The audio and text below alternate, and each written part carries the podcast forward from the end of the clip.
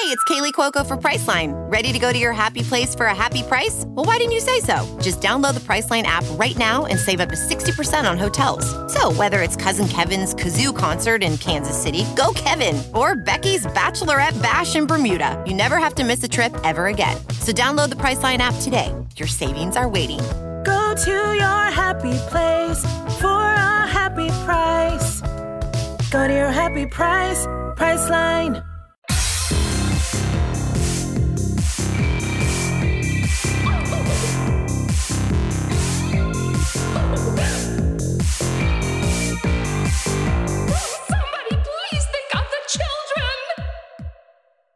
And welcome back to Scarred for Life, the podcast where we open up old wounds by looking back at the films that scared us as kids. I'm Terry. And I'm Mary Beth. And each episode, our special guest brings with them a movie that traumatized them as a child. This week, our guest is Anna Zlokovic, the writer and director of Appendage, which is now streaming on Hulu. Welcome to the show. Yay, thanks for having me. So excited to have you. Ah, thanks for matching my energy, because we both saw, like, I saw Appendage at South by Southwest this year. Oh, cool. Time is fake. I was just like, wait, that was that felt yeah. so long ago. And I, I loved it. I was like, wait, this is so exciting. I love how you look at anxiety. But I also had seen your short previously too that stars um Rachel Sennott. Yeah. So I would love to hear kind of just about where Appendage, like the initial idea came from before the short. And I actually, maybe we should start with, I'm jumping into the interview before like any introduction to your movie. I'm sorry. I got so excited to talk about your movie. Can you give our listeners, before you answer my question? Well, before you even get to that, let me let me interject something, because it was so funny because Mary Beth saw this at South By and she was like, Terry, have you seen this movie? And I was like, no, I haven't. I really want to. She's like, we got to get Anna on the on the podcast. I was like, great, let's let's do it. And then fast forward to the Halloween uh, event where we both got to interview you on that. I was like, wow. I emailed, I mes- messaged uh, Mary Beth right after that. I was like, yes, we need to get her on. So we're really excited that you're here is basically hence the chaotic energy. Same. I got so excited when I came on here and saw y'all's faces. I was like, yeah, we're back. Because let me tell you, so six bad. minutes at a junket, not a oh, lot of time. It's nothing. It's nothing. It's insane. It's insane. I'm like, oh, I thought that was thirty seconds. What, we have to say goodbye? That's crazy. I know. Wild. Okay. So that off the top. Um, if our listeners haven't seen Appendage yet, can you can you give them a little bit about what it's about? Yeah. So basically it's about uh, a young fashion designer who, you know, she's in her late twenties. She's really ambitious and she is struggling with anxiety and depression. And, uh, you know, her dark inner voice just explodes out of her body in the form of a tumor that uh, just tells her she's a piece of shit. The whole time, and it uh, it grows off her body, and it just keeps growing, and, and tries to take over her life, and that's the gist of it. Mood. If you've ever had it, if you've ever had anxiety, it truly is the most real. Which sounds so funny, but like it is the most realistic representation I've ever seen of anxiety, because anxiety is so ridiculous. Like mm-hmm. I feel like you can only personify anxiety as a little gremlin that bursts out of you and just berates you and is like, it's almost funny, but it's also really fucked up. yeah. When you yeah. like back and you're like, wait, what was I just thinking? Yeah, that exactly. Is- like my therapist is like, so how do you feel now? I'm like, oh, like I'm crazy. But in the moment it felt very real. Like yeah. it's, yeah. Exactly. And it's like, you know, that was actually one of the biggest challenges of the movie, was balancing sincerity with the humor and making sure that, you know, when it was funny, it was funny. And when it wasn't, you're like, oh shit, why was I even laughing in the first place? Yeah. So I would love to know, like, why the fashion world specifically? I mean, I know that fashion is, a, is like obviously a very stressful part of the industry, but I'm curious, yeah. like, do you have a direct, fa- do you have um, experience in the fashion world? Like, why that choice? I do not have experience in the fashion okay. world. I have friends who who work in fashion, which is how I've been exposed oh. to the culture. Um, but when deciding on Hannah's job, I was like, ooh, she could be a filmmaker. And then I was like, fucking no, no way. It's not going to be a meta film movie. Um, I was like, be like a writer, and I was like, okay, how many angles can I get of a computer and of typing? Like, it's so not cinematic. Um, I was like, musician, okay, maybe, but it's like very isolating. You're still doing things on your own. And I was like, okay, fashion is very corporate, or it can be, and it's yeah. a world where you could also try to be an artist and have your voice in there. Yeah. And also just be attacked every day by your boss. So it kind of fit all of those things. Uh, and cool. was also very cinematic and visual. Cool. Yeah. Oh, yeah. Mm-hmm. Mm-hmm. So Mary Beth, you started off the, the interview asking, I'm curious, where did the the conception for this, this idea of the short that would eventually become the, the film kind of come from? It came from therapy. You know, I had been in therapy for like ten years and I think it was like somewhere in the middle there. My therapist was like, all right, like, let's do an exercise where, because I was having a lot of trouble, like, separating myself from my thoughts. I was like, I am my thoughts. I am my feelings. Yeah. And she was like, okay, we need to take a step back, like, create a character. Like, let's give it a name. Let's, like, describe it. Um, and it was a very powerful exercise. And it kind of stuck with me narratively to make Your Anxiety a character. And I was like, that should be a movie one day. And this felt like the right time. Yeah. What was that like to design what anxiety looked like? Well, you know, in my therapy session, it was like really scary stuff. I was like, this is like a dark void in the room, et cetera. And I was like, you know, at this point in my life, it's really important to translate the humor of this so it's relatable. Mm. And so I was like, okay, you know, we're going to have multiple stages. Maybe the last stage is like really scary. Well, let's just have her be cute at first and kind of like, you suck at your job. You know, I was like, okay, you know, I looked at Eraserhead. We looked at Kwatu from Total Recall. I was like, okay, this is feeling oh. right. Let's like try to, you know, use that as a reference. And, uh, you know, a lot of it was sketching, three D modeling. We used Midjourney with uh, this awesome artist named Dougie Pledger for one of the stages. It was like a lot of back and forth, a lot of back and forth. So I'm I'm curious, how much of, of this creature is practical versus like visual computer effects? It's all practical. I would say it's yes. ninety-nine percent practical. I think we had to replace the mouth because I changed the dialogue in post at one point. But that was, um, but we composited the mouth. So it wasn't like C G I or anything. Right. Um, and that's like maybe for two shots. And then, that's you know, awesome. you know, like, there's pup, you know, there's it's puppetry, right? So we had to erase yeah. people. Right. Um, but the actual creature itself is, it, sh- she's one hundred percent real.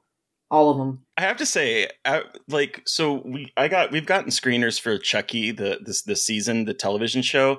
and a lot of times when they come, they are without like the puppets, the puppetry people removed. They're all wearing like, you know, green screen and they're like moving stuff. And so it's really, it gave me a like a newfound respect, which I already had, but like more of a respect for the the art of trying to like mimic the puppetry and then deleting out all of the the oh. behind the scenes. And that's I, I don't know I just so I love hearing uh, that yeah it's like so crazy. And you know, you have to think about, okay, well, I want it to really sell and I want camera movement, so you're like, okay, right. we have to track things, we have to make sure that, you know, uh, the puppeteer who is behind the appendage isn't behind the appendage, so we don't have to roto the appendage. I mean, it is like, oh my god, it took such a, you know, I mean, we had to do everything really fast, but it probably took the longest to make sure that that wasn't screwed up.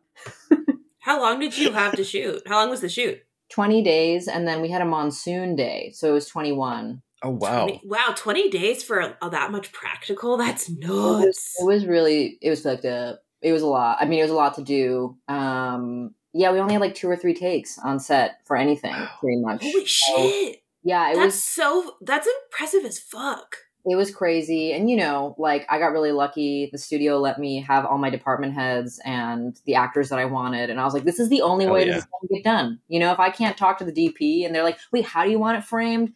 Like, we're screwed. You know? Yeah, like, exactly. You're like, we're going to waste at least a day in total, yeah. like, trying to figure all this stuff out. Yeah, exactly. So that was cool. You know, Powell and I have been working together for ten years. He can look at me and be like, you want the frame from that project that we did that was up here on the forty? And I'm like, yeah, maybe the thirty, but not the forty. Okay, let's do it.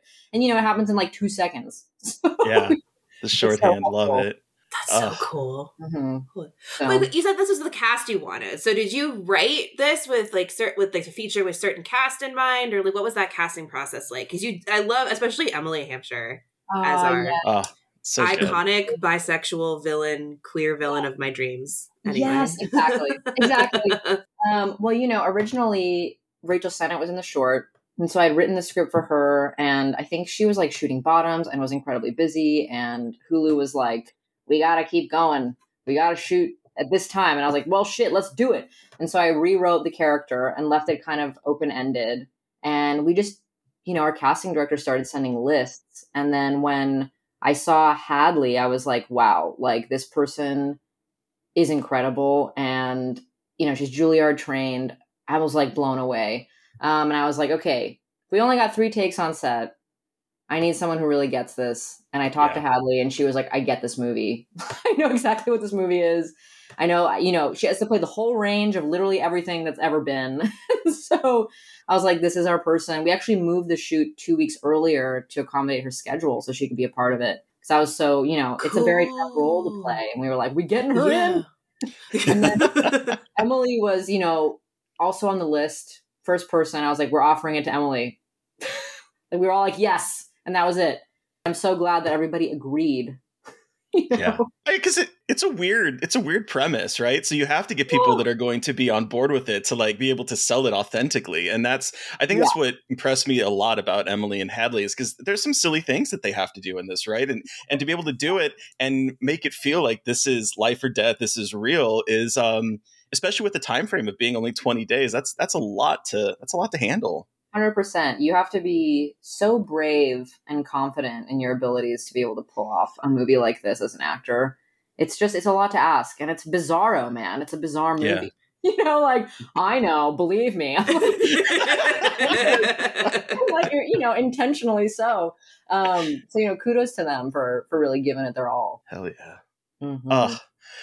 All right. So I, I'm curious, because this is this straddles the line between horror and comedy, um, among other things. Um, are you are you a fan of of horror comedies, or what is your like subgenre of choice for horror? Honestly, I have never done anything really that funny before. I mean, kind of. I had a music video that I thought was funny, but I don't know if anyone else did. But, you know, I yeah, I didn't grow up on horror comedy. I love, you know, psychological horror. Like I'll do okay. you know, Black Swan. Mm. I love Raw. Um, stuff like that. Raw, I think, is a little funny, but you know, I did watch it with a bunch of frat bros, and they were like, "What the fuck is happening?" Okay, maybe I'm the only one who thinks it's funny. Um, but no, you know, I, I definitely think. I'm it's sorry, funny.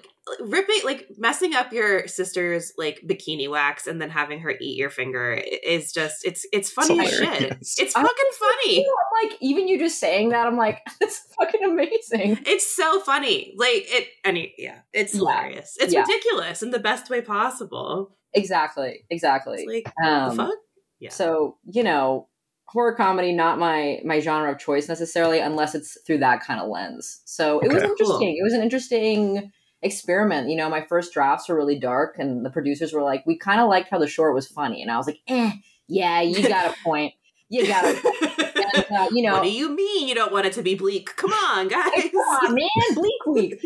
Um, but uh, you know, like I said, anxiety is so funny and so sad, and uh, at the same time. And once they gave me that note, it like unlocked the whole script, and I, I wrote it. Really oh quick. Yeah. It's interesting how that works. Yeah. Yeah. I, I I just realized something that I wanted to ask you when we had our six minutes, but we only had six minutes. You have there. I think there's at least two actors in this that are from You're the Worst. Is there is is did you like that show, or how how did you get come across like uh, casting um, Brandon and um, um Des. Desmond? Yeah, through our casting director, and I had totally blindly been like these two, and she was like, "Oh, they're both on You're the Worst," and I was like, "Well." That totally tracks. And, you know, I'm not right. a, You're the Worst fan or anything like that. I, I, I'm horrible at, like, watching T V, to be totally honest with you. But obviously there was a vibe there, you know, mm-hmm. and there was something that was calling to us. Yeah, I was just curious because whenever I see, like, people from T V, niche T V shows that not a whole lot of people see, and then you don't typically see more than one of them in a in a movie. And so I saw both. I was like, I have to ask. Yeah, I totally, it sh- I wish it was like, yes, I've been... Um, but no, it was totally just, I think they both had, uh, like a comedic flair to them and an energy that the movie really needed.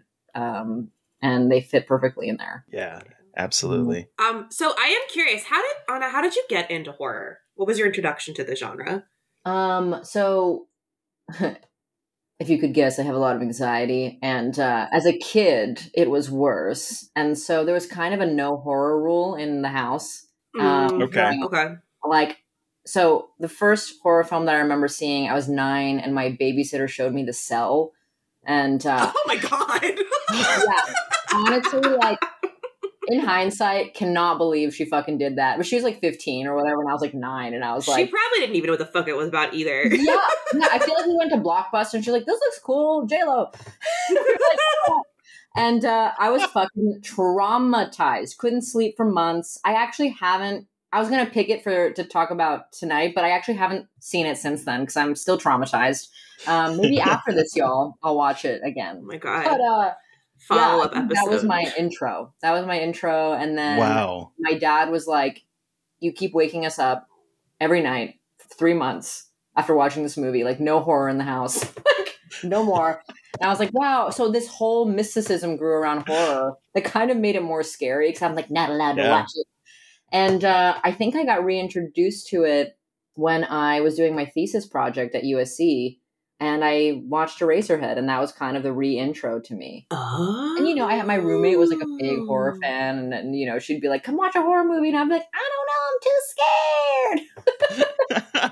Now it's, like, all I do all day is watch horror and still have nightmares. So I, well, I was going to ask, because it, it sounded you would definitely sounded like you were a little anxious and not and not trusting of horror movies. So they do still scare you today? Uh, in the best way. Like, I, yeah. you know, in college, I discovered, oh, this is cathartic. This mm, is like mm-hmm. how I feel as a person. Like I feel seen, like I feel like a monster, or I feel, you know, super lonely, or I feel whatever. And horror talked about that. The best ones, my favorite ones. And I was like, wow, like, yeah, this is the best. It's it really funny because is.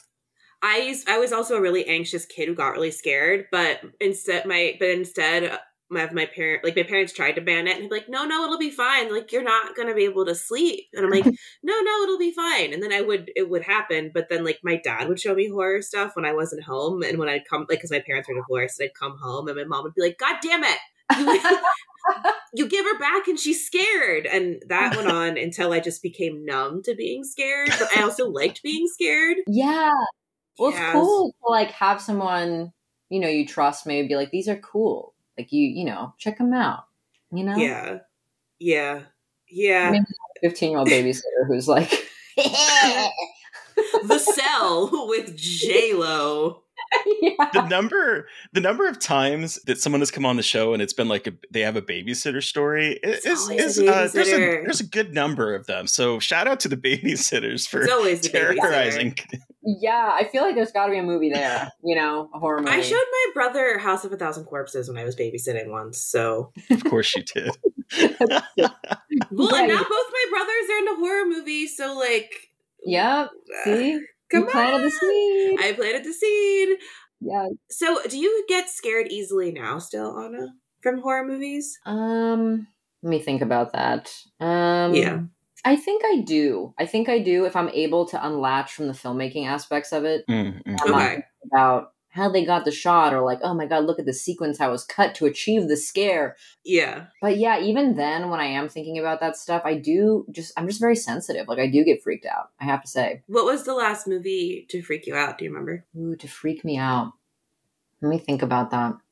I feel like, honestly, I rewatched The Ring, Gore Verbinski's The Ring. Mm-hmm. And I was like, this is kind of fucked up. Like, I feel weird. Like, I went to bed that night and I was like, I don't know. I gotta There's a reason why that movie haunted me, and I never, I never saw it until I was in college because I was so scared of it as a kid. Like, I just, I knew, I watched too many of the trailers and knew too much about it, and I was like, I don't want to watch it. Like that, it haunted me, and it's still fucking scary. It slaps. That movie slaps. Mm-hmm. I appreciate it. It more really does.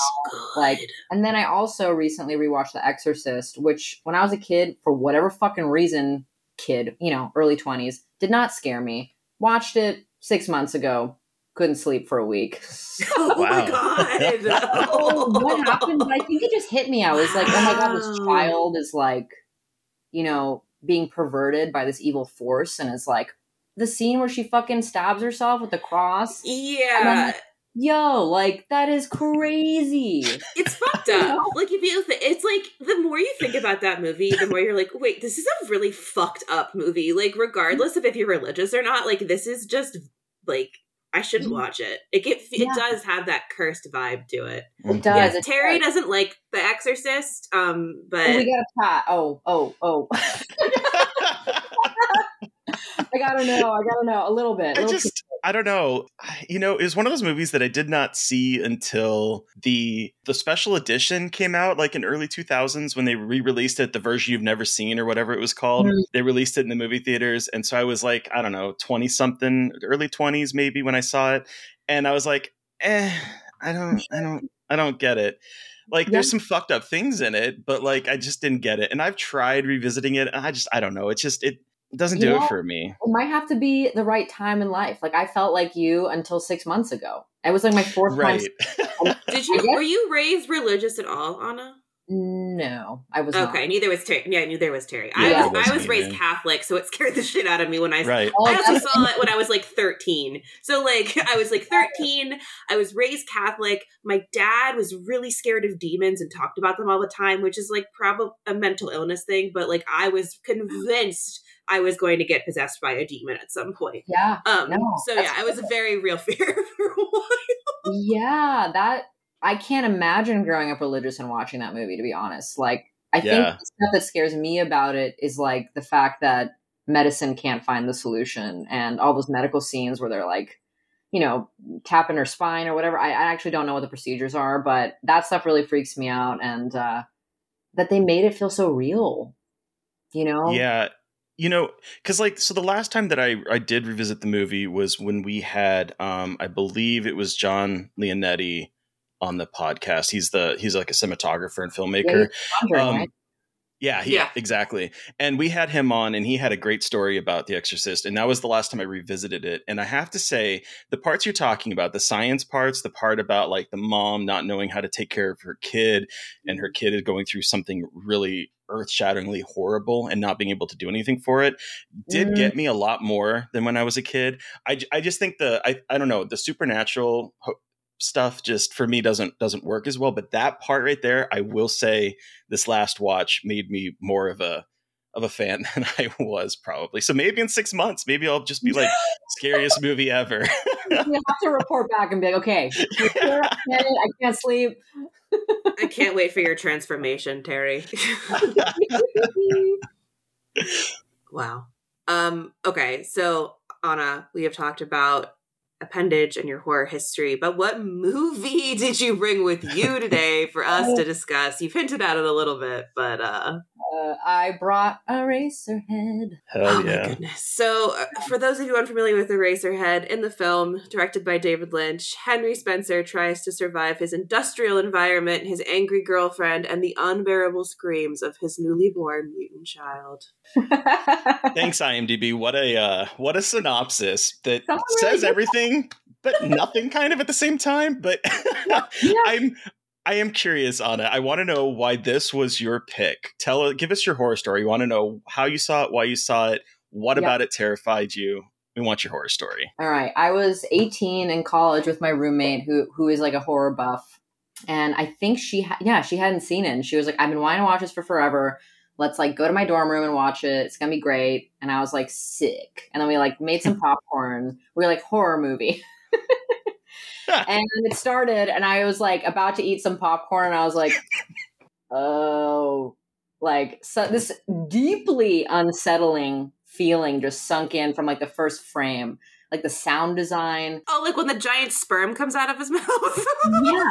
Yeah. And he's like, oh, uh, and I was like, put the popcorn down because I feel ill. um, I just like the rest of the movie. I was like, I have never felt like so alone, you know, like the feeling mm. of isolation that comes across in that movie. At the time when I was eighteen, I didn't see any humor. I just saw loneliness and inability to like move through life in like the saddest, scariest way possible. No intimacy, not, you know, understanding how to interact with something that you created. But question mark, you know, that's the, the level of isolation is like, is this even my baby? You know, it's like something about that really, really freaked me out. Um, and uh, yeah, I, it also, while it freaked me out in a deeply disturbing way, it also showed me what movies could be in mm. a way that I hadn't known before. I'm like, I don't have to follow this structure. Like for my thesis, I'm just going to go fucking ham. Like, fuck this shit. You know, so it definitely... Flying sperms! Up. Radiator babies! Yes! Exactly. Exactly. Fuck it. Yeah. Um, okay. So, so I, I have to know because um, I, I just, I, I've only seen this movie twice now, and I'll talk about that in a little bit. But for, for you, you said you were going to, starting popcorn, you're like, okay, I'm going to put this down. What was the rest of the, like, what, one hundred or like hour and twenty minutes for you? What was that like? Uh, deeply unsettling. Yeah. Um, you know, I have a different experience watching it now, but at the time I had a hard time following the narrative, and I just like let yeah. it wash over me.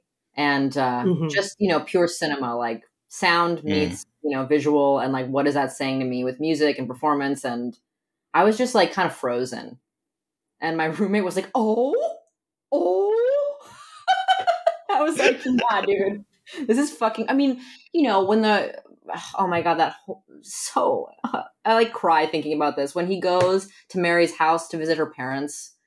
And there's that, they're like sitting there so awkwardly on the couch, and like no one likes each other, and it's horrible. And then the dad is like, will you cut the freaking chicken? And he's like, yeah, of course I'll cut the chicken. And he cuts the chicken, and it's fucking moving around and spilling blood. And, and then the it's mom. It's literally the most incredible, like, encapsulation of meeting your in-laws for the first time, and, and like horror. Yes. The horror, it's incredible. Like, it's such a domestic movie if you look past every surreal, which is hard because it's yes. so surreal, but it yes. really is such a fascinating look at domesticity and like rage in that space. Yes, a hundred percent. And like it, you know, it taps into some real shit. Like, you know, the mom yeah. looks up to Henry and is like, "Do you have sex with my daughter?" And it's like so. Like, even just saying that, I'm like, I'm uncomfortable. Mm-hmm. Like, recounting. So direct. It's and just like. She hits on him. She does. And then the daughter is like, Mom! And I'm like, yo, like, it's wild. Was this your first David Lynch movie, Anna? It was. Okay. It was. Okay, okay, okay. Yeah, cool. yeah. Um, and then I think followed by Mulholland Drive after that. Okay. I was okay. like, I'm in. I'm in. And have you watched Twin Peaks? I, I've watched Twin Peaks, the season, season one. Okay. So I never like really got hooked. I'm not like a big, like, I love the music. I love the show. And I think I, I, I just kind of dropped off. Cause I, like I said before, T V and me, we yeah. don't get along for some reason. Well, and I'll talk about this later, but there's some interesting, like, kind of connections with Eraserhead and Twin Peaks. Ooh. Um, yeah, yeah, yeah. All right, um, we gotta, I want to yeah, know. we'll get we'll get there. But uh, yeah, I'm a I'm a David Lynch freak, but this was not the first one I saw, which was what I had was heard it? about it, but my first was Twin Peaks, actually. Like, I got really into Twin Peaks with my now husband in college, and then I fell down, and I really liked Blue Velvet. That was my, oh, it was like so that good. and Blue Velvet. Blue Velvet is so good. Well, um, Blue Velvet, we actually shot, was shot where we shot Appendage, and so our production office was her apartment building. No oh, way! Shit. That's crazy. That's cool! That's cool. wild. That's a cool fact.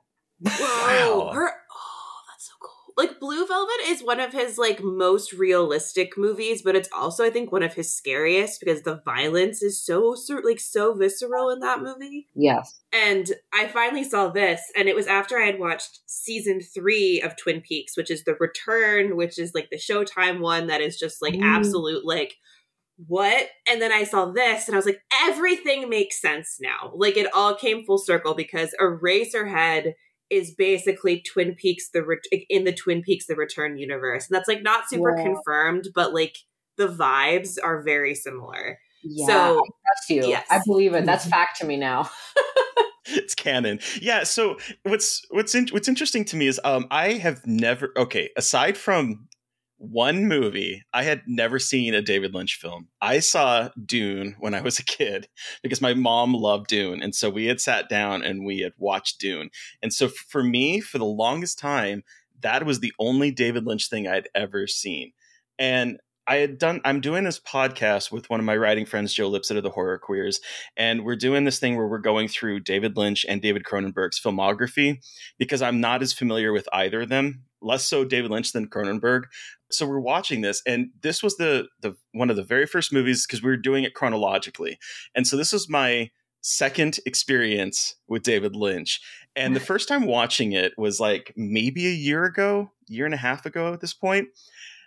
And I, this movie, I've seen it twice now because I, I watched it to prep for this. And this movie gives me like resting gross face. Like, I'm just sitting here like, Yes. It's dirty. It feels for the so entire dirty. Film. Yes, his room has dirt in it, y'all. And then, yeah. you know, it just, it's so representative of how he sees himself as like a repulsive person, or like you feel repulsion resting gross face, as you said. I mean, the only art he has on his on his wall is a picture of a nuclear bomb exploding. Like, that is the art. That is like what he is choosing to place on his wall. I Less- fucking love David Lynch. He just is like as subtle as a sledgehammer sometimes. I swear to God, this man makes both the most ob- obtuse art house shit and then drops a picture of an atomic bomb and is like, this is a post-apocalyptic landscape. And it's like, I love how he is both so obvious and so obtuse at the same time with his work. It's yeah. quite impressive about with him as a filmmaker, like the way he is able to balance these things. It is incredible. Yeah, it's very, very special. Um, he's a one of a kind. I just love really his is. weird little fucked up brain. I just want to like give it a little kiss and be like, tell me all your secrets, you weird oh. man. Also, like, he's just, you know, persona in general. Like, I just saw uh, somebody like reposted a meme of him uh, doing Laura Dern's. Like, he like hired a cow and like sat on the yes, corner. Yes, for your yeah. consideration for Inland Empire. And I was like, what a badass. Well, I, d- I recently learned this, and I, can we talk a little bit about the Eraser? Should we want to talk about the Eraserhead baby now, or do we want to talk some more about what leads up to Eraserhead baby, Terry, before we get into actual baby? I mean, that's a loaded question. I don't know how to answer that. That's fair. I don't know. Yeah, yeah, fair. Um, because I've learned a lot of facts about the Eraserhead baby recently, and I just love this baby okay. and now learned the mysterious origins of the baby. So I'm just very excited to talk about this icon of cinema. Yes, let's please. let's do it. Let's do it. So as what a lot of people probably know about Eraserhead is about this baby, and this baby that is like a little weird head and a body wrapped in a weird blanket that just like yells all the time. And he is the the baby of, a, of our man Eraserhead. And I was telling offline how there have been memes about Eraserhead baby being trans in my very niche part of my film studies, gender studies corner of the internet. It's very incredible. But also this baby and how they created the baby, uh, no one actually knows how David Lynch did it. What? So the projectionist who worked on the dailies of the film was blindfolded to avoid revealing the prop. And Lynch will not tell anyone how it happened. Like, he says things like, maybe it was found, maybe it was bored nearby. But the whole thing, similar to the appendage, is all practical. Like, it has moving parts in it, but no one knows exactly how it was accomplished and how this baby was came to be. Wow. Lynch, I, I would love for this to actually be a real weird baby that Lynch found. I know that that is not true at all, but really... Like, I love his dedication to the bit of, like, I found it. Yeah. yeah. Well, he, you know, spoiler alert, murders it in the end. So he does. He stab yeah, it. he does. He but, you know, does stab it. That is the most upsetting part of the movie for me. I know, Just... when he cuts open the blanket. Mm-hmm. Like, you're waiting for that the entire movie. You're like, what's under there? Like, let me see what's right. under. And then it just is blanket with organs inside. with organs That's inside. the best part. Oh. Like, oh yeah, resting just, gross face. Seriously, resting that face. is, and that is. I was sitting there and I realized my face was hurting this time watching it because, again, I know what's coming. I know what's going to happen because I'd seen it before, and yet I'm just sitting here. Just this is making me so uncomfortable that by the end of the movie, I had to like massage my face because it was hurting so bad. Totally. I have. A, I actually have. an even deeper appreciation for this movie now. I am not a parent, but after having a lot of my friends become parents and like helping with kids, again, I'm not saying I, I understand it fully, but like this is a very good portrayal of like hell, like hellacious postpartum and like seeing a man taking care of a baby postpartum, and not saying it's like a feminist masterpiece, but like it's interesting to see like a father struggling with what it means to like have a baby and have a kid and be a dad. And yep. again, it's like a very fascinating, simple story that is made incredibly fucked up and surreal. And I love that David Lynch is able to do that with his work. Like take these very yeah. like human stories and make them feel so foreign. Yes. And yeah. it's like quite amazing and powerful. And you know, like watching it as an adult, I'm like, oh, he like, is socially awkward and has anxiety and doesn't know how to talk to his girlfriend's parents. And like, you know, I'm like kind of laughing this time watching it. I watched it like last year and I was like, oh, like I get it,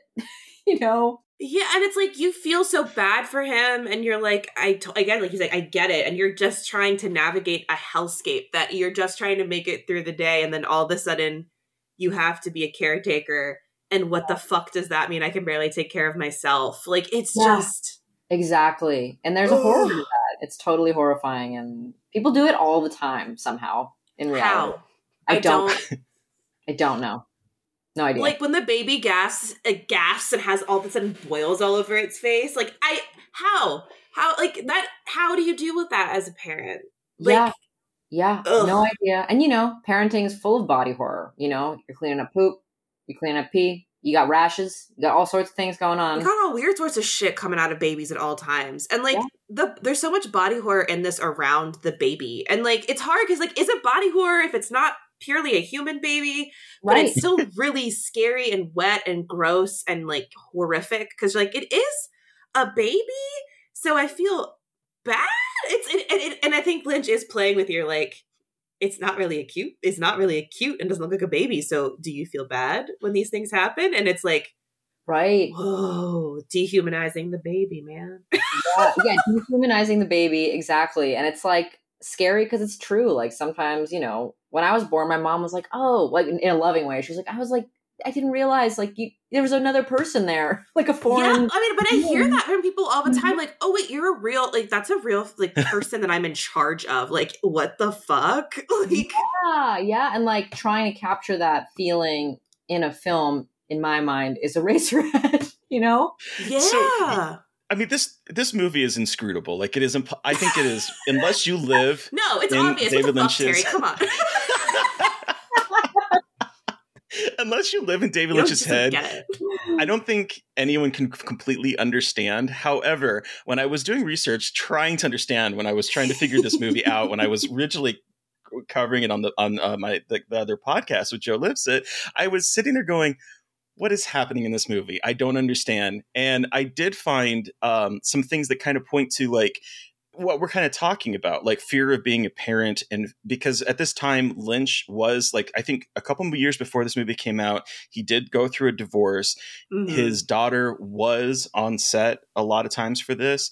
And there was this um, article on from The Independent that was about Jennifer Lynch, his daughter, who went on to make Boxing um, Helena, among other things, was talking about how she was on the set and she said, it didn't give me nightmares, but I said, Dad, this is definitely not a movie for kids. And then the article goes on to say, while that's putting it mildly, you might have to wonder what she made of the story of a man who fathers a mutant baby. After all, Lynch, Jennifer, an unplanned child, was born with club feet. As an infant, she was placed in a cast from the waist down. Unable to crawl, she would pull herself along, encumbered by a metal bar between her ankles. She eventually went underwent surgery at age four and wore orthopedic shoes until she was twelve. She says that in life in the Lynch house was, well, Lynchian. She recalls making her mother a birthday present by piling mud on the dining room table. We packed it tight and dug little holes and made little clay figures with long arms and stuck them in the openings. And the thing stayed there for years. We ate somewhere else. My mom came home and was like, I Shut love it. Shut the fuck up. Dude.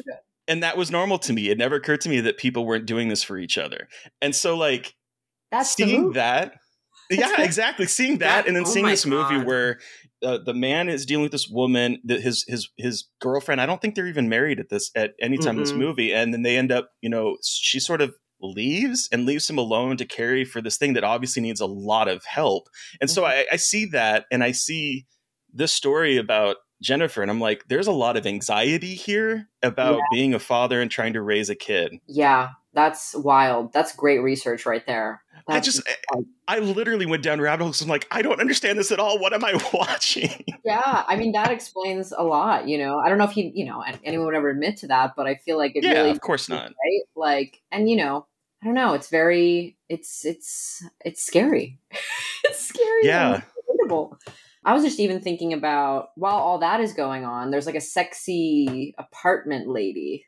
Who's like, there sure is. There sure is. And, like behind uh, the radiator, you know. Yeah, well, yeah. Her too. I was like, the radiator lady Do you oh, have yeah, any right. ideas on what you think the woman in the radiator is? No fucking clue. This um, my notes for this movie were a lot of question marks. Like, this is happening? Question mark. And this is happening? I was like, what if it's like his mom, Henry's mom, and it's like all the sperm is falling, and which one is he going to be? You know, and I'm and like, she's just sidestepping them. Like, no, you what's wrong there? Sometimes you gotta. With the chipmunk cheeks, like, just it's oh, it's so bizarre. It's so disturbing. In the yeah, best that's way. One of the parts of it where I'm like, hmm, I don't. The metaphor loses me at that in that in the back yeah. half. The me- the metaphor does kind of like because part of me is like, is it desire? And is he like finding right. like finding desire in strange places? And right. like what? Or is it just David Lynch being like, there's a little lady behind the radiator singing a song? Because like it's it's fifty-fifty with him, honestly, yeah. about like what does she mean? Or is it just a funny little creepy thing that goes on in this world that is just yeah. like inscrutable? Because again, like this is a the predecessor to Twin Peaks, and a lot of stuff he did in this movie he used in Twin Peaks, especially the recording voices backwards and then playing them forwards again as a way to get that really bizarre speech in the Black Lodge or the, the Red Room, like where the small the um that man is dancing, mm-hmm. and a lot and like especially with her like the radiator woman with her cheeks, like that has a lot of vibes of the Black Lodge and like that mm-hmm. kind of setting, especially. Yeah. And again, it's just black and white; you don't have that as much, but you see like that pattern, that um the zigzag pattern repeated a lot. You see like the curtains behind her and just like the weird music and the surrealness of it all. It's yeah. it's like you can it's like you can see Lynch playing in these really interesting worlds, and like I love. When he gets like this, and I wish there was more. Like, he did a lot of this in season three of Twin Peaks, and I want more of this kind of stuff. It's really cool. Well, you know, I, I feel like it might also be tied to his fine arts background, too, and it's like... Oh, yeah. Like, aesthetic stuff for just the sake of us, something aesthetic is valid, you know, also. Oh, yeah. And right. Because he does that. He had, like, a couple, like, rabbit... Was it... The Rabbits was, like, his short films he made yeah. that were just, like, surreal art housey stuff. Because I feel like that, again, this is kind of, like... art house aesthetic stuff and also fatherhood things, and it's just interesting yeah. to see how he balances that in a lot of his work, and like when he decides to swing one way or the other, and it's really interesting with his work, like what yeah. he chooses and when he chooses. Like, did you watch his short on Netflix where he talks to the monkey who is married to the chicken? what? what what All right, hold on. uh yeah hold on what's it called? What did Jack do? I mean, and uh, essentially, David Lynch is interrogating a capuchin monkey named Jack who's married to a chicken. Oh. And it's like twenty minutes of him just like interrogating a chick, uh, a, a monkey who yells at him. Oh my gosh. These stills are amazing. Like, it's, you know. Wow. Yeah. Oh. That is so. I'm gonna. I mean, hopefully that's still available because I know what it I'm is. For this. It is. It's very strange. I'm gonna have but to it's go. A, I'm gonna have to go watch that. Yeah, yeah. It's got Eraserhead vibes. Yeah, I could even just looking at the the stills. I'm like, yep, we're back. That is so wild. What's been interesting to me going through um, his filmography chronologically. So like, I'm caught up to. Um, season two of Twin Peaks in his in his filmography, but going through that um, for the other for the other podcast, what I what I did find really interesting with this movie is it sort of sets out like a thesis for what he likes to to explore, because we have mm-hmm. we have this post-industrial like feel here. It's like post-capitalism, everything is falling. It's post-apocalyptic, like. The vibe, the idea of living in a in a industrial wasteland is something that sort of pops up a little bit. We see that in um, in Blue Velvet. We've seen it in Eraser or not Eraserhead. We've seen it in Elephant Man. It's like the idea of the industrial kind of creeping into Twin Peaks. We see a couple times, so we see that sort of here at, in the start of his career, um, and then the idea of like normalcy hiding something dark and deeply disturbing underneath. So mm-hmm. like the the scene. The scene that like I really appreciated on, on this rewatch was the scene we talked a little, bit, a little bit earlier where he goes over to to meet his in-laws sort of, and they're going through like the air of domesticity here, right? So we have like, we're going to cook these chickens, and the, the dad is like, they're man-made, but they're new. And it's sort of like that excitement over something new. And yeah. the mom is in the back and she's preparing the salad, and then she goes over to to her catatonic uh, mother, I'm assuming, and grabs her hands and makes her go through the motions of of tossing the salad. And so it's like this idea of like, everything is fucked. This world is destroyed, but we're going to keep going through the motions, even though what we're doing is pointless and horrible. yeah, yeah. Honestly, more re- more relatable than ever. I, right? yeah.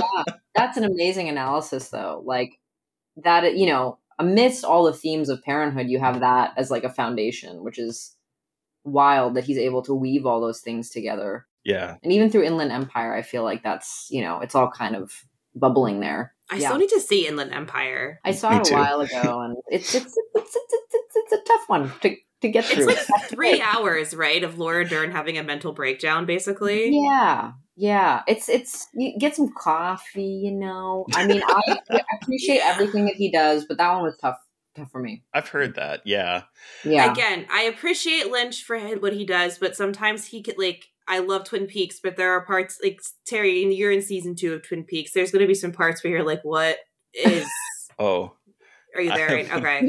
It's, it's weird. It's, it becomes a very long soap opera for a while. And it's just like, yeah. what? Yeah. It's, it's rough. It's a, it's a little bit of a slog there for a bit. I want to ask just to go back about um, the meme, the gender studies meme and the trans. Oh, the trans, the, so it's basically someone, you know that, like the meme, like almost like the, the, uh, so there's a, there is an interview with, um, here, actually, I'm going to send it in our chat.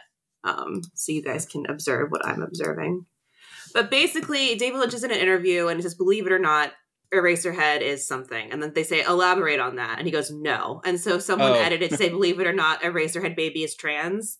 And elaborate on it, no. And then people, like, made something. It's, like, very niche, but then there's, like... Wow. Niche. There's uh, people just designing the the baby to say trans rights. Uh, there's a couple GIFs of it. How did I oh, not wow. know this? I, yeah. yeah. Oh, my gosh. There's an Instagram yeah. GIF of it. Yep. Yep. What? That's Insta- amazing. The Eraserhead baby is trans. That's amazing. Yeah. That is amazing. Wow. That made my day. Mine too. yeah. So it's just a you know a fun a fun little thing where the internet just goes down into a meme rabbit hole so deep that if someone sees that they're like, I don't get it. And you're like, I don't the levels of irony I have to explain to you to like make or have this make any semblance of sense. We're we're too far gone as a society for me to be able to explain like the different levels of this ridiculous image. When I see it, I'm like, this is why the internet's cool, you know? Exactly. Yes. Oh, I love it. It's like the ni- the niche. And like my fr- then my friend and I would send each other like uh, trans rights, uh, Eraserhead baby memes. Just like we're just like to each other during grad school. It was the most film studies grad school thing ever. Do you know what I mean? It's so funny. Like it's such it's such a stereotype, and I love it so much. We're like, we're so smart and distinguished reading about gender studies. Meanwhile, sending each other trans Eraserhead baby memes. Like when we're supposed to be reading, doing readings and writing essays and being academics, we're like, LOL, but what about the memes instead? That's what grad school is. Um, amazing. I'm jealous. That sounds amazing. Amazing. Well, anyway. I don't know how to segue from that. There's no way. There's no way. I'm so sorry. There's no way to segue from that. But I, I do want to talk about the sound design in this because it's something okay. that yeah. immediately grabbed my attention when the first time I watched this. And this last time, it just like sunk into me even more. Because here's the thing. Even though I'd never seen other than Dune, which doesn't really count as a David Lynch film, even though I had never seen a David Lynch film except... Hey. Easy, easy. easy. Breaks. Are, are, are we fighting? Are we, are we fighting there? Just kidding. It's it's nonsense. It's hot nonsense. It is. I don't get me wrong. I actually really enjoy that movie, even though I think it's a little. It makes no sense. Uh, it makes no it sense. makes no sense. But I, I, that's, I haven't seen that one. It somehow it's, feels longer than the Villeneuve Dune movie that is only part one.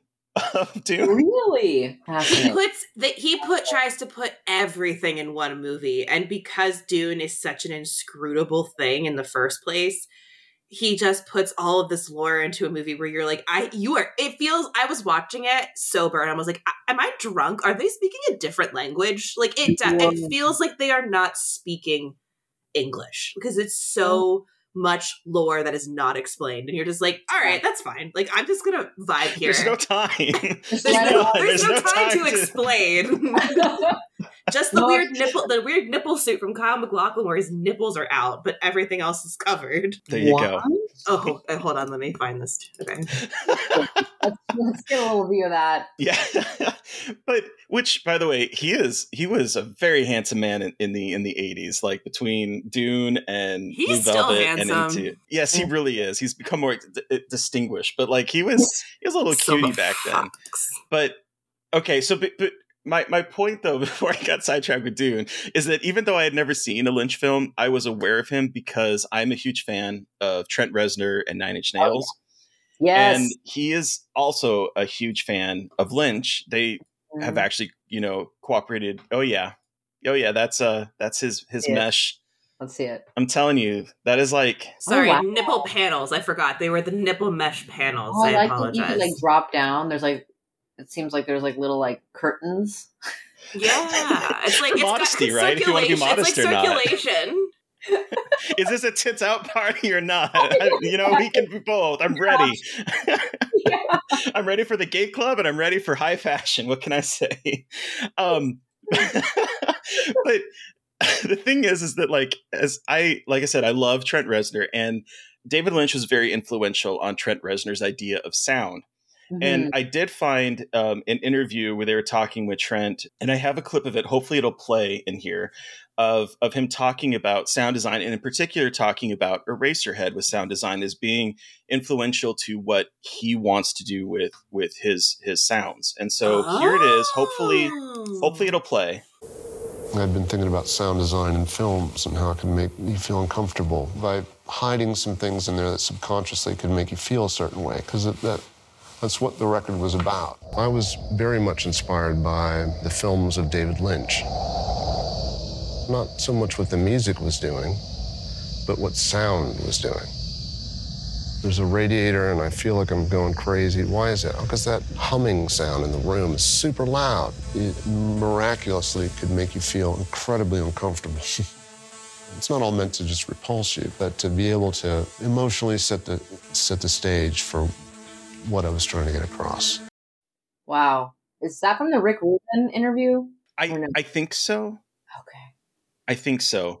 But yeah, so he was talking in particular about, about Eraserhead with this. And mm-hmm. and that's something that, that really uh, got my attention both times that I've seen this movie now, is that the sound is oppressive and it's always there. From the very start of the movie till the very end, there is always a, a sound, whether it is the hum of the radiator in his room, or it's the sound of the industrial world outside, or it's the sound of the, the suckling dogs. Like, there is always sounds happening one hundred percent of the time. And it's it's not until the last moment when it just like cuts out and there's like three or four seconds of silence before the credit rolls that it's like, oh my God, there is there's no sound now. Because for an hour and twenty, thirty minutes, you are doing nothing but hearing sound, and it is so incredibly unsettling that it is just this constant background noise that is just yeah. always there. Okay, I just had a really weird thought and theory about the woman in the radiator after listening to that clip. Can we? Can I spitball this really weird Please. theory I have? Okay, so when he said like the sound of the radiator humming and like going crazy, that kind of like kicked something into my head of what if her singing is him trying to visualize the humming of the radiator as something different than what he's hearing all the time. And it is him imagining. And then on top of that, this is where it gets kind of fucking gross. I'm really sorry about what I'm about to say. He's hanging his socks over the radiator. And sometimes guys jerk off using socks. What if it's, what if it's, wow. I, I, This is, this is officially fact. Holy shit. And he kind of hates women. So what if he's imagining her getting pelted by his sperm? Yeah, I know that's fucking crazy. But you know what? Why not? Brilliant. That's brilliant. And then she's like, in heaven. Sexed up in that one. Yeah, and it's like oh, he's yeah. imagining this woman and he's like harassing her, but she's still singing, so it's like this weird feminine ideal. You this is probably wow. such nonsense, but I had to share my thoughts. So There's I, my fan. There's my fan theory for the lady behind the radiator and the sperm that she's dodging. It's his, it's the cum dripping off of his socks. Wow, it's too good. It's too real. Hard hitting analysis. Scarred for life. Wow, I mean, more unpack there. That's a lot. That's pretty amazing. I mean, I will say that I think I definitely think you're onto something with like the radiator, because there's no there's no entertainment in this world, right? And so yeah. when he like leans off the bed and he's staring at the radiator, this time when I was watching it, I was like, oh, it's almost like he's watching T V. Like there's yep. nothing to do for fun in this place, so we're just gonna stare at the radiator and think that it is like uh, staring at the T V and watching a movie or something. So I I can sort of see, I can see that. Yeah, yeah. Well, and like, even way. if it's not like the cum dripping off his socks, there is something to him like looking for sex though. I mean, like he's right. he's having he there is something there besides me kind of joking a little bit to like a desire that he's having. He is like, I wish I could just be a man again and be with a woman, is kind of how I like very reductive way of looking at it, but mm. I think there's something like that here. And I think, you know, there is the very sexy woman, but I also think there is like that projection of the woman behind the radiator as part of that. Um, yeah. And I, I see like, it as yeah. feminist that she's dodging his sperm, to be totally honest. like, like, no. And then stepping on it like, fuck you. Yeah. Crunching. Crunching. Yeah. Yeah. That's really great. I'm going to wow. have to show that around town now. Yeah. Yeah. Yeah. Yeah. Yeah. It's definitely what it is. I believe that's, yeah, that's the theory now. You know what? I bet you David Lynch would be into that too. I'd be like, so is that his cum? And he'd be like, actually, you know what? Now it is. It is now. It's like, I've never thought about it. No one's ever thought about that that deeply. So sure. Wow. No, there's yeah. I, I, people have analyzed the shit out of this movie. There's no way. I think you should write an essay about this. I think I would read it. Okay. Same. Putting that on Dread Central. Yeah. Happy Thanksgiving. This is why. This is what is happening. Actually, all right. Let me just think about it. Hold on. I got some, got some ideas percolating in the old noggin. Oh, yeah. Um, in terms of just backtracking to Trent a little bit, because he's yes. like, he's my fave of all time. Mine too. Yes, truly incredible. I, that Rick Rubin interview that he did, he talks about working with Lynch and how Lynch would sort of draw on paper and be like, can you make it kind of sound like that? And he would like draw something. And he was like, there was like the most amazing creative experience ever, which I thought was really interesting. Oh. Way to communicate. Wait, what did he work? What did Lynch work with? Uh, I think it was Lost Highway that they. Yeah, so they, they did Lost Highway together. And then um, okay. Lynch also directed the music video for um, C- Came Back Haunted, which okay. is just like strobe lights and weird imagery from Eraserhead, in my opinion, just like yeah. there. Cool. But all like, right. yeah. Yeah. And I they're fans Lost of each Highway. Other. Oh, Lost Highway. It doesn't so surprise cool. me. I cannot wait to get to one, that one. That's the one I, I need to, I need, there are a few of his, like, it's like Lost Highway and Inland Empire. I need to see them. I love Lost Highway. Highly recommend.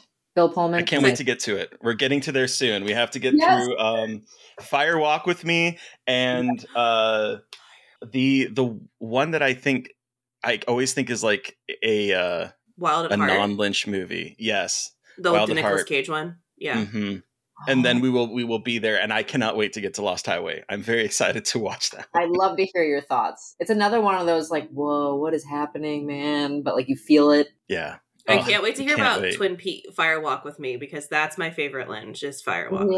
With me. Okay. All right, I gotta finish Twin Peaks then.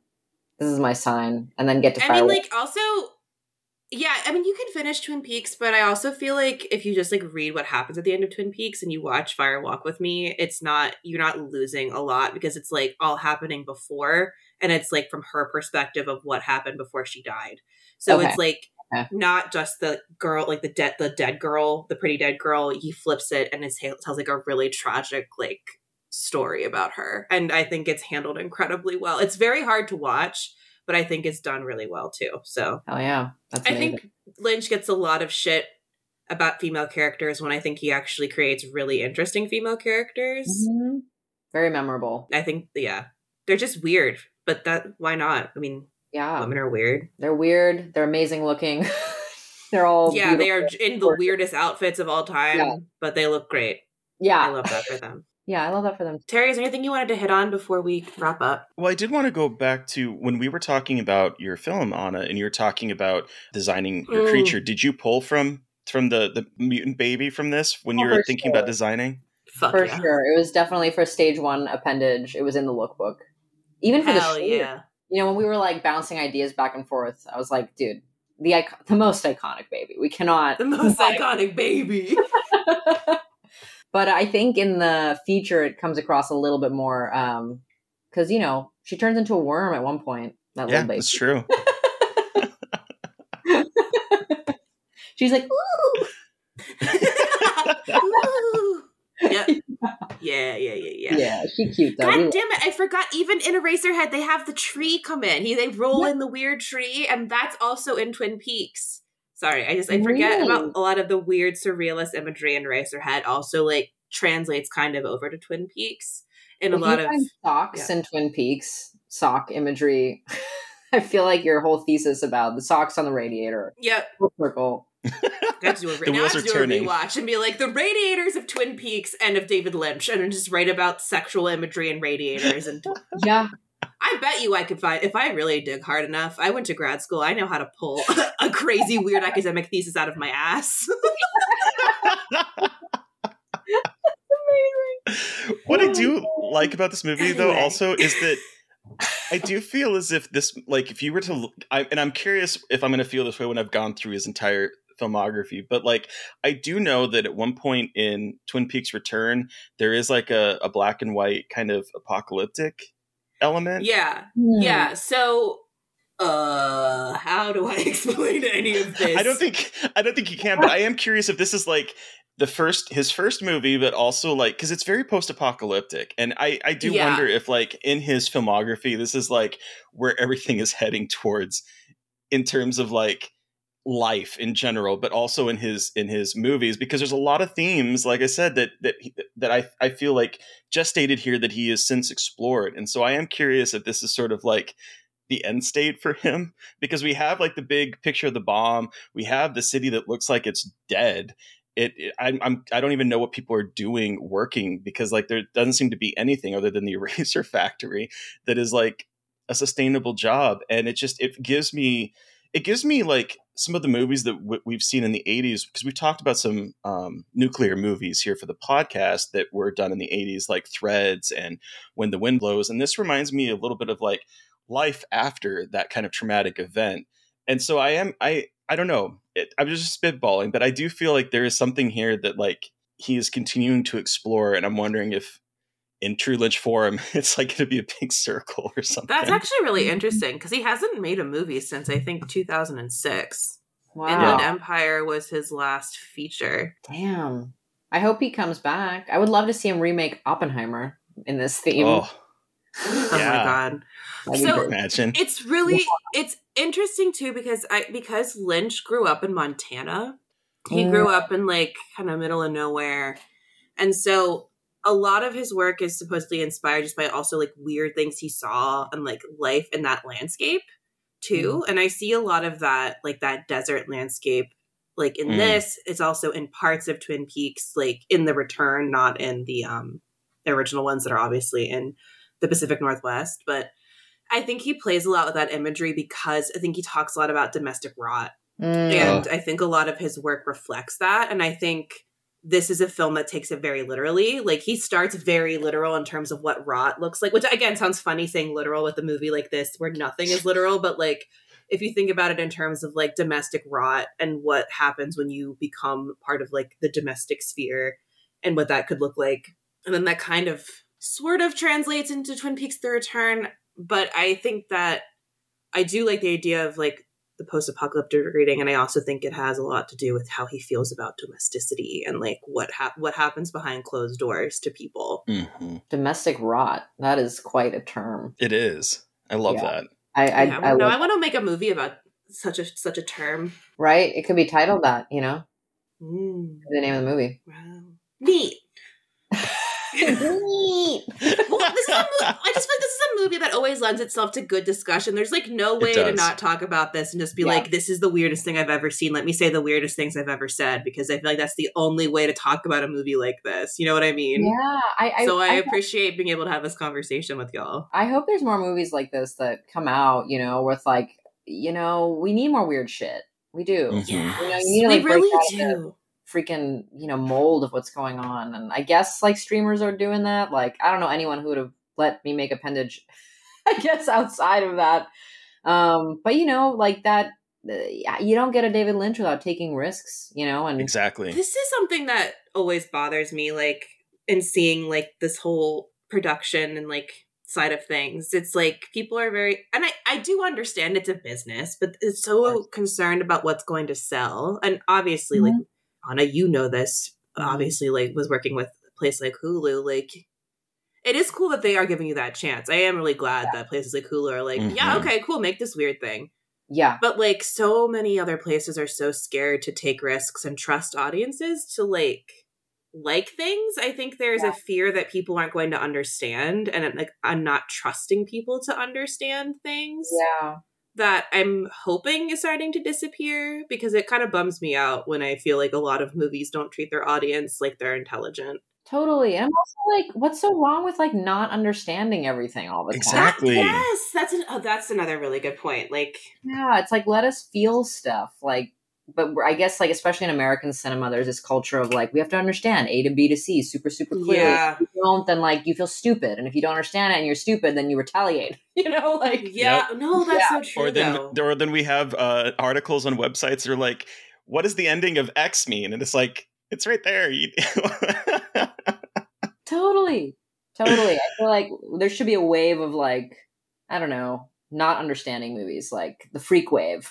You know, we need a freak yes. wave. Oh, freak wave forever. Like, have you seen The Outwaters, Anna? No. So, um, friend of the show, Robbie Banfitch, made this found footage movie called The Outwaters that is, like, very much, I think, part of the freak wave of, like, you kind of have a vague idea of what's happening, but it doesn't really make any sense. And kind of the the point of it is to be, like, not sure what's going on. It's basically, like, what happens at the end of a found footage movie. Like, oh, wow. they disappear. So what happens when they disappear? And it's, like, super fucked up and super wild. And I think that's kind of, like, cosmic, cosmic horror-y wildness. And it's, like, more movies like that.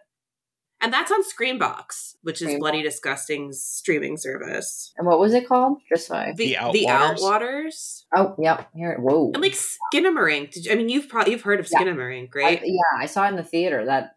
had a couple jump scares that really got me there. It's, it's, oh, yeah. It's all about sound, right? It's, like, so yes. quiet. Yeah. Like, yeah. It's, it's feel however you feel about Skinamarink as a movie, but, like, you have to, like, it. That and The Outwaters for this year have really started, I think, like, moving people towards thinking about, like, what you're saying, freak wave. Mm-hmm. And it's very different from David Lynch, but obviously inspired at the same time. Mm. And I think, yeah. like, we have had both of these guys on the show, so, like, it's not, like, we are friendly with Robbie and Kyle, but I'm not just saying this because they're my friends. I do think, like, that is a really, and it's, they're both queer, which is even cooler, because I love that it's, like, I think this kind of stuff should be, like, is inherently queer, even though David Lynch is straight. Like, there's a queerness to a lot of this stuff. one hundred percent. So, yeah. one hundred percent. Totally agree. More weird shit, please. Yeah, yes. More weird shit, more queer horror. Like, bring it all on. We need more of it. We do, absolutely. Mm-hmm. Uh, um, on that note, do we want to wrap this up and give it a rating out of five? Sounds good. All I think right, we fit everything yeah. I wanted to talk about. Cool. Terry, how many yes. sperm babies out of five do you give this movie? Also, side note that they nicknamed the sperm baby Spike on set. So how many fi- uh, sperm babies, aka Spikes, out of five do you give Eraserhead? Well, there's no sidestepping this one. I, uh, I, this is, this is a, even, here's the thing, like, this isn't a movie that I'm going to gravitate to. It's not one that I'm just going to be like, oh, it's a, it's a lazy Saturday. I'm just going to put Eraserhead on and, and watch this.